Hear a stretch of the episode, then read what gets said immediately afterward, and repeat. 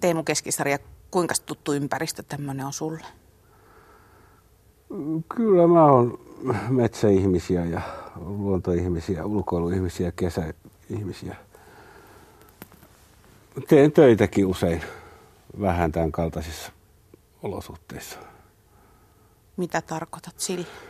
Sitä, että mä en pysty kirjoittamaan mitään järjellistä yliopiston tylsässä työhuoneessa, jollaista mulla ei edes ole, vaan mä mieluummin menen esimerkiksi koiran kanssa reippailemaan ja otan nauhurin mukaan ja jossakin luonnossa kalliolla, kukkulalla sanelen aatoksiani nauhalle ja puran ne nauhat sitten myöhemmin kirjoiksi. Oi, aika viitseliäs työtapa. Päinvastoin, mun mielestä se kirjat syntyy nopeammin, ei välttämättä paremmin, mutta nopeammin kuin naputtelemalla. Ja mulla on siis yksi luotettu apulainen, joka saa selvää niistä mun nauhalle jorisemista teksteistä ja muokkailee ne sitten tiedoston muotoon. Mun mielestä se luonnossa kulkeminen ja kalliolla istuminen tai havumetsän huminan kuuntelu, se auttaa kirjoituslukkoihin, jota aika helposti tulee silloin, jos yrittää kahdeksan tuntia päivässä siis istumalla istua mm. koneen ääressä, että mun on pakko kirjoittaa tämä juttu huomiseen mennessä. Eli tuommoinen avokonttoriympäristö olisi sulle niin semmoinen painajainen potenssiin kymmenen? Siis mä tykkään puhua itsekseni samalla, kun mä teen työtä. Et silloin jos avokonttori muita työntekijöitä ei lainkaan häiritse se, että mä puhun ja huudan koko ajan itsekseni, niin kyllä mulla avokonttori käy. Mä ajattelin, että sun kanssa täytyy puhua kyllä vähän aikamatkailusta. Puhutaan tai siis, vaan. Tai siis ajoista. No. Missä ajassa sinä mieluiten eläisit? Hyvin vaikea kysymys. Sanotaan näin, että mä, mua ei hirveästi en mä välttämättä haluaisi todistaa mitään Jeesuksen ylösnousemusta ja to, siis niin kuin lähteä selvittämään, että onko tämä oikeasti tapahtunut, eikä ei se tarvitsisi olla mikään historian käännekohta. Niin mä en lähtisi hakemaan menneisyydestä sellaista tietoa, joka mullistaa meidän historiakäsityksen, meidän maailmankuva. Mulle kelpasi hyvin vaatimatonkin aikamatka – niin mä antaisin ilomielin vaikka vuoden elämästäni, jos mä saisin yhden päivän ajan kuljeskella. Esimerkiksi äh, kesäisessä Helsingissä 200 vuotta sitten tai hiljaisemmassakin suomalaisessa maalaiskylässä juttelemassa ihan tavallisten lajitovereiden esi-isieni kanssa – ja siis kokeilemassa, että onko mulla heille, heille mitään juteltavaa, mistä sen keskustelun aloittaisi ilmoja on pidellyt. Ja ymmärtäisikö mä edes heidän murteestansa mitään. Ja siis ihan, ihan, ihan vaan selvittääkseni sen, että onko nämä kanssaihmiset, vaikka heillä ei ollut mitään kirjoja tai luonnontieteistä maailmankuvaa, että onko he sisimmässään sielultansa samanlaisia kuin minä, me tänään. Ja itse asiassa luulen, että he olivat aika lailla samanlaisia. Jossakin helsinkiläisessä kapakassa tai puistossa sen ajan 200 vuotta sitten eläneiden laitapuolen kulkijoiden kanssa varmaan me pystyttäisiin ihan samanlainen haastattelu tuokio tekemään kuin tässä nyt. Niin mun on ainakin vaikea kuvitella, että mikä meitä nyt niin paljon olisi muuttanut. Ei oikeastaan mikään. Siis niin. vähän puitteet ja teknologia ympärille, mutta suunnilleen samat ilot ja surut. Niin, siis just ne, mistä ihmisen peruselämä koostuu, ne, ne mm. vakaat peruskalliot, niin kai ne on ollut sama. Että leipä on saatava ja iloja ja suruja mahtuu elämään ja tunteet on ollut silloinkin. Joo, ja sitten sukupuoli vietti sanelee hyvin niin. paljon ihmisten tekemistä, riippumatta siitä, että mikä uskonto, moraalilaki meillä on ollut ympärillämme tunteista ei ole kyllä varmaan puhuttu niin paljon kuin tänä päivänä. Eh, tai sitten niistä on puhuttu yhtä paljon ja enemmänkin. Niitä puheita ei ole vaan välttämättä viety kirjoihin ja sanomalehtiin, mutta jossakin talkoissa tai kapakoissa eh, ihmiset on tilittäneet ihan samanlaisia juttuja kuin Jore ja Kartsa ja Pirtta tänään. Onko seksistäkin puhuttu yhtä vapaasti kuin tänään? Öö, enemmän mistä ihmeestä siis ihmiset nyt olisi keskenänsä puhuneet jossakin saunassa tai taikka re, rekien ja piikojen väentuvassa. Säätyläiset ovat pitäneet huonona tapana sitä, että salongeissa ei, ei alapäin juttuja viljellä, mutta kansan suuri enemmistö on ihan yhtä estottomasti, taikka siis estottomamminkin kuin nykyisin jauhannut niitä juttuja, rasvasia alapääjuttuja. Ni, niitä ei tosiaan ole vaan, vaan painetuissa kirjoissa, saati runoissa Joo, mutta säilynyt. vanhoissa lauluissa Aivan, ihan törkeitä. siis Kalevalahan niin. on ihan täynnä, tai nimenomaan ne Kalevalasta sensuroidut Suomen kanhan, niin. kansan vanhat runot, ne on ihan... Joo, isojen poikien laulut kalpenee menneen tullen niiden isojen kohdalla. Joo. Eikä se oikeastaan siis edes riettautta tai huumoria tai irstailua, vaan se on sitä lihallista, raadollista arkielämän menoa, mitä niissä mm. vanhoissa runoissa on. Teemu Keskisarja, oliko tämä nyt historioitsijana velvoittava teko valita se aika, kun mä sanoin vaan, että missä ajassa haluaisit elää, niin menneestä? Vai onko se niin, että sua ei toi tuleva kiinnosta tai se on jotenkin niin vaikea ajatus? Tuleva ei kiinnosta mua pätkääkään. Mä, mä en, en, en, siis jos mulle tarjottaisiin aika, matkailla, aikamatkailun mahdollisuutta 10 vuoden tai 100 vuoden päähän tulevaisuuteen, niin mä kieltäytyisin kunniasta. Mä Miksi ihmeessä menen. mies? Ei mua kiinnosta se. Mä haluan elää menneiden, kuolleiden ihmisten elämää. Tulevaisuus on sitten myöhemmin, jos on. Ja se ei kuulu historioitsijalle pätkääkään. Ei tulevaisuuden historiaa voi kirjoittaa. Niin, mutta ettei mitään sellaista luontaista uteliaisuutta sitä kohtaan, että Ei, ei mulla sellaista ollut. Mun uteliaisuus menee pelkästään taaksepäin. Ehkä se on vamma sielussa, mutta mua kiinnostaa elää vaan niiden kerran eläneiden omana aikanaan eläneiden esivanhempiemme elämää. Ja vielä rajoittuneesti, että mua ei kiinnosta pätkääkään ulkomaiden historia. Jos mut pistettäisiin samaan ravintolapöytään japanilaisen tai skotlantilaisen historioitsijan kanssa, mä en keksisi mitään sanottavaa. Mua kiinnostaa vaan Suomen historia. Suomalaisen Joren kanssa mä pystyn kyllä talvisodasta keskustelemaan milloin tahansa, vaikka hänelle ei olisi akateemista sivistystä. Milloin sä huomasit tämmöisen viehtymyksen sinussa, että menneet ajat kiinnostaa? Oon mä jo ihan pikkukiljaisena käyskennellyt hautausmailla ja kuunnellut hyvin tarkalla korvalla vanhojen ihmisten tositarinoita. Historioitsemisessa kaikkein paski juttu on se, että ehkä miljoonasosa elämän tapahtumista jättää kirjallisia lähteitä. Ja mm-hmm. historioitsija on aina sen vähän armoilla, mitä arkistossa on sattunut säilymään.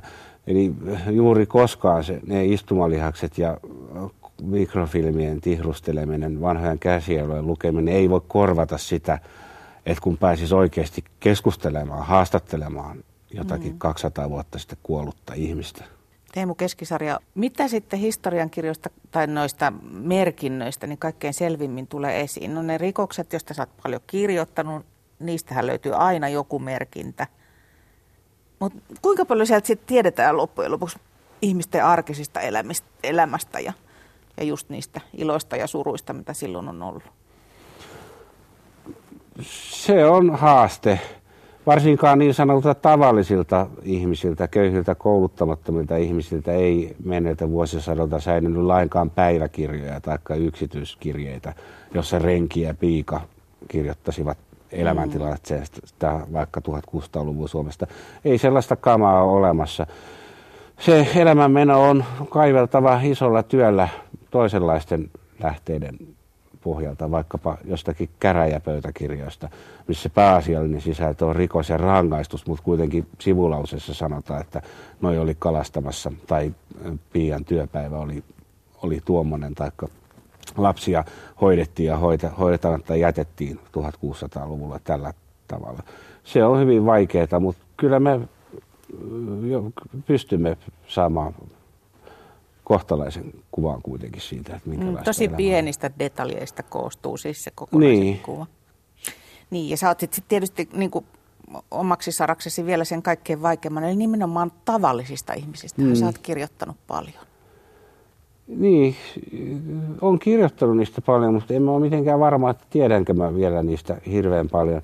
Koska vaikkapa 1700-luvun suomalainen maalaiskylä on meille paljon vieraampi maailma kuin tämän päivän televistä tuttu joku Los Angeles. Se, se on niin jossakin asioissa hirveän iso se aikamatka, aikahyppy ja aikaeron vaikutus. Ei se ratkea koskaan menneisyyden arvotus, paitsi jos keksitään joku ihme videokamera, mikä kelaa taaksepäin. Ihana. pieni toive, että voisiko semmoisen joku kehittää. Niin, ja mä, mä ehkä edes toivon, että sellaista kehitettäisiin. Historioitseminenhan loppuisi saman tien. Mä en tiedä miksi Teemu Keskisarja, mutta mulla on jotenkin tullut vähän sellainen olo, että me ollaan sun mielestä pikkusen semmoisia vellihousuja. Joo, väsy, väsy, väsyköitä ja siis puhun nyt myöskin itsestäni ja ehkä ensisijaisesti itsestäni, en Suomen kansasta yleistään. Siis väsyköitä, vellihousuja, runkkareita, uikuttajia, tyhjästä itkiöitä ja liian, liian makeeseen elämään tottuneita mm, vehnäpulla ihmisiä. Ja siis korostan, että puhun itsestäni. Tämä jokapäiväinen itku jostakin leikkauksista ja säästökohteista ja yönkiristyksistä. Mit, mitähän meidän uikutuksesta ajattelisi vaikka 1960-luvulla tai 1860-luvulla tai 1760-luvulla eläneet esi-isämme. Eihän tässä ole mitään järkeä valittaa näin pienistä asioista. No mutta eikö meillä vastaavasti voi olla sitten jotain toisenlaisia ongelmia, jotka on isompia kuin heillä silloin aikana? Mm. En nyt heti keksi, että mitä. Joo, joo on. Siis me, meitä vituttaa täsmälleen yhtä paljon, ei vähempää eikä enempää kuin 1960-luvulla eläneitä suomalaisia. Tai myös meitä vituttaa yhtä paljon, ei enempää eikä vähempää kuin sota-aikana tai oikeiden nälähätien aikana eläneitä suomalaisia. Siis vitutuksen määrä on vakio. Meitä vituttaa vain eri asiat ja se kipukynnys on, on huomattavasti siirtynyt, siis madaltunut. Sä oot oikeasti sitä mieltä, että me ollaan jotenkin heikompaa tekoa? Öö, me ei oikeastaan olla heikompaa tekoa. Meillä jokaisella on sielussamme kirjoitettu kissan, montaksi elämää kissalle nyt onko? onko yhdeksän, yhdeksän elämää. Yhdeksän, Meillä jokaisella me on oikeasti sielussamme kissan yhdeksän elämää ja kauheasti kaikenlaisia selviytymiskeinoja, mutta me ei vaan niitä tällä hetkellä tarvita. Onneksi ei tarvita, koska kaikki voipa yhteiskunta huolehtii meistä kehdosta hautaan. Mutta jos jostakin syystä kävisi sillä tavalla, että hyvinvointivaltio tai koko valtio oikeasti luhistus ja me joutuisimme elämään tämmöisissä telttaolosuhteissa tai huonommissa havumaja-olosuhteissa vuodet läpeensä, niin kyllä meistä itse kustakin löytyisi ihmeellisiä voimavaroja vielä. Ja luulisin, että jopa ilman mitään valtion turvaverkkoja suomalaiset pystyisivät havumetsiä humminassa pärjäilemään. Mutta ei kai sekään mikään ideaali voi olla. Ei ole, en mä, en mä tavoittelekaan sitä. Mun mielestä on helvetin hyvä, että yhteiskunta pystyy meistä näin paljon huolehtimaan, mutta ei, ei, älkää me haukkuko yhteiskunta parkaa liian, liian paljon. Ollaan kiitollisia. Otetaanko kahvia? Otetaan Maistuisiko? Vaan. Joo. Edellyttää kyllä tätä kurjaa puolta, että täytyy vähän sankaa pötkettelun lopettaa. Hei, tota, sä voit, ruveta, sä voit tota, ruveta kaatareen tuosta itsellesi kaffetta. Mm. Eli se otet tästä. Ei tarvi kokonaan ottaa. Ota ylös se sieltä, kato. Noin. Joo, ja sitten vaan vähän tulee. raotat sitä pikkukantta siinä, niin sitten se pitäisi liristää no. siellä. Meinaatko pystyä juomaan kahvin makua? Ihan hyvin onnistuu. Kato, siinä on kyllä, siitä huomaa kokeneen retkeilijä. No, joo. Mun on pakko kysyä sulta, Teemu, yksi kysymys. Sä tiedät kolmannen naisen biisin, sen, missä sanotaan, että äiti pojastaan pappia toivoi mitä sun vanhemmat totesivat silloin, kun sä kerroit, että mikä sun väikkärin aihe on? Että ajattelin nyt tässä tehdä eläinten seka- eläimin sekaantumisesta väitöskirjani. No, huumoria siitä on revitty paljon suvussa ja ystäväpiirissäkin, mutta ei, ei, siitä, ei siitä minkäänlaista ongelmaa ole. Eli sulla on Mun ymmär... mielestä isompi ongelma, että jos joku joutuu selittämään suvulle, että mä teen näistä joku sahayhteisön työläisten sosiaalista suhteista, siis semmoinen, mikä ei kiinnosta ketään Ketä, ja niin. Niin kuin joutuu vain nyökytellä, että aha, seuraava aihe keskusteluun kahvipöydässä. Minkä takia sulle on valikoitunut, tai siis niin, no, seksi, väkivalta ja talous. Kauhean kovat aiheet sun kirjoituksissasi. Talouskirjoja mä oon tehnyt vaan siitä syystä, että mä oon saanut siitä kuukausipalkkaa ja on, on siis kyllä mä tykkään niistä aiheistakin, mutta mm. tilaustyöthän yleensä tulee yrityksiltä ja vaurailta instituutioilta, mm. siitä ne talous ja aiheet jää päälle. No entäs seksi ja väkivalta? Varmaan samasta kamaa. syystä, että eh, miksi kirjastosta lainataan eniten dekkareita ja miksi toimintaelokuvat on kaikkein suosituimpia. Ei se mun mielestä kieli mistään suuren yleisön tyhmyydestä. Niin seksiä ja väkivallan tarinoiden kautta pystyy aika tiivistetysti sanoa isoja asioita ihmisenä olemisesta. Eikö se muuta sun omaa maailmankuvaa jollain tavalla ihmiskuvaa? Ei. Ei se nyt niin, niin ihmeellisellä tavalla muutu. Siis ei, jos tekee vaikka kirvesmurhaajan elämän kerran, niin ei siinä tarvitse sellaista, äh, mikä se sana on, se metodinäyttelemistä. Mm. Pitkälle pääsee siinä, kun seuraa tosiasioita, mitä arkistosta löytyy. Siinä on joku hämmästyttävä ristiriita, tai mun mielessä on ristiriita siinä, että jos sä oot sanonut, että, että se kolmikymppiksi asti ajelehdit vähän, teit ihan niin kuin kunnon, kunnon työtä, ruumiillista työtä ja mä oon jostain lukenut, että, että nuorempana ihan nämä perinteiset kiinnostuksen kohteet, eli olut ja tupakka ja naiset ja sitä mallia. Mikä se naks on, mikä tapahtuu miehen päässä, että, että yhtäkkiä jaksaa kaivaa jonkun yhden tavallisen ihmisen historiaa kaikista kirkonkirjoista? En mä usko, että siinä mitään, mitään jaksamista on. Historioitseminen on suhteellisen kuitenkin keveitä. Jos joutuisi tekemään fyysisesti raskasta työtä joka päivä viitenä päivänä viikossa tai useamminkin ja sitten sellaista työtä, mikä ei millään tavalla palkitse kunnianhimoa, missä se ainoa motiivi on vaan, että saada toimeentuloa. Mun mielestä tämä kunnioitan paljon enemmän sellaisia ihmisiä, mitkä tekee niitä oikeita töitä. Kutsumuksiahan meillä kaikilla on monenlaisia, mutta työelämä on vähän sellainen idolskilpailu, että joskus käy säkä ja jos, joskus ei. Onko se sun kutsumusammatissa tällä hetkellä? No, niin? no mä olen ollut kutsumusammatissani historioitsijana ehkä 15 vuotta, mutta tällä hetkellä suoraan sanottuna jotenkin alkaa tyypiä kirjojen kirjoittaminen. Se on sellaista tutkainta vastaan potkimista ja tu- tuulimyllyjä vastaan taistelemista. Kun lukeva yleisö kuitenkin vuosi vuodelta vähenee, ihan sama onnistuuko omat kirjat vai ei. No onko sulla vaihtoehto mietittynä vai luotatko ajopuuteoriaan? Ei, ei ole mitään vaihtoehtoa. Mä, mä en osaa tehdä mitään muutakaan, josta, mistä, mistä joku olisi valmis maksamaan palkkaa. Teemu Keskisarja, oma tarinasi muutamalla lauseella. Saat vähän Katkeraa keski-ikäisen miehen elämän Et men noin helpolla. Ke- kehdosta hautaa. Et men noin helpolla. Ei historioitsijan tarina ole tärkeä. Historioitsija ei, ei ole sillä tavalla kiinnostava henkilö kuin romaanikirjailija. Siis historioitsijan henkilö ei saa olla tärkeä, vaan hänen pitää vaan siis olla niiden aikanaansa eläneiden kuolleiden ihmisten tuntojen tulkki ja nostaa päähenkilöiksi ne historian hahmo. Mutta tuohon kuulostaa siltä, että sä yrität jotenkin niin kuin olla statistina Joo. Koko, koko elämässä. Ju, juu, siis kyllä mun mielestä se on juuri noin, että historioitsijan tekstistä ei saa se oma persona tai oma poliittiset mielipiteet, oma maailmankatsomus näkyä juuri lainkaan. Mutta mäpä en puhukaan sun teksteistä tällä hetkellä, mä puhun hmm. ylipäätään elämästä. Jaksa statistiksi muutenkin omassa elämässäsi?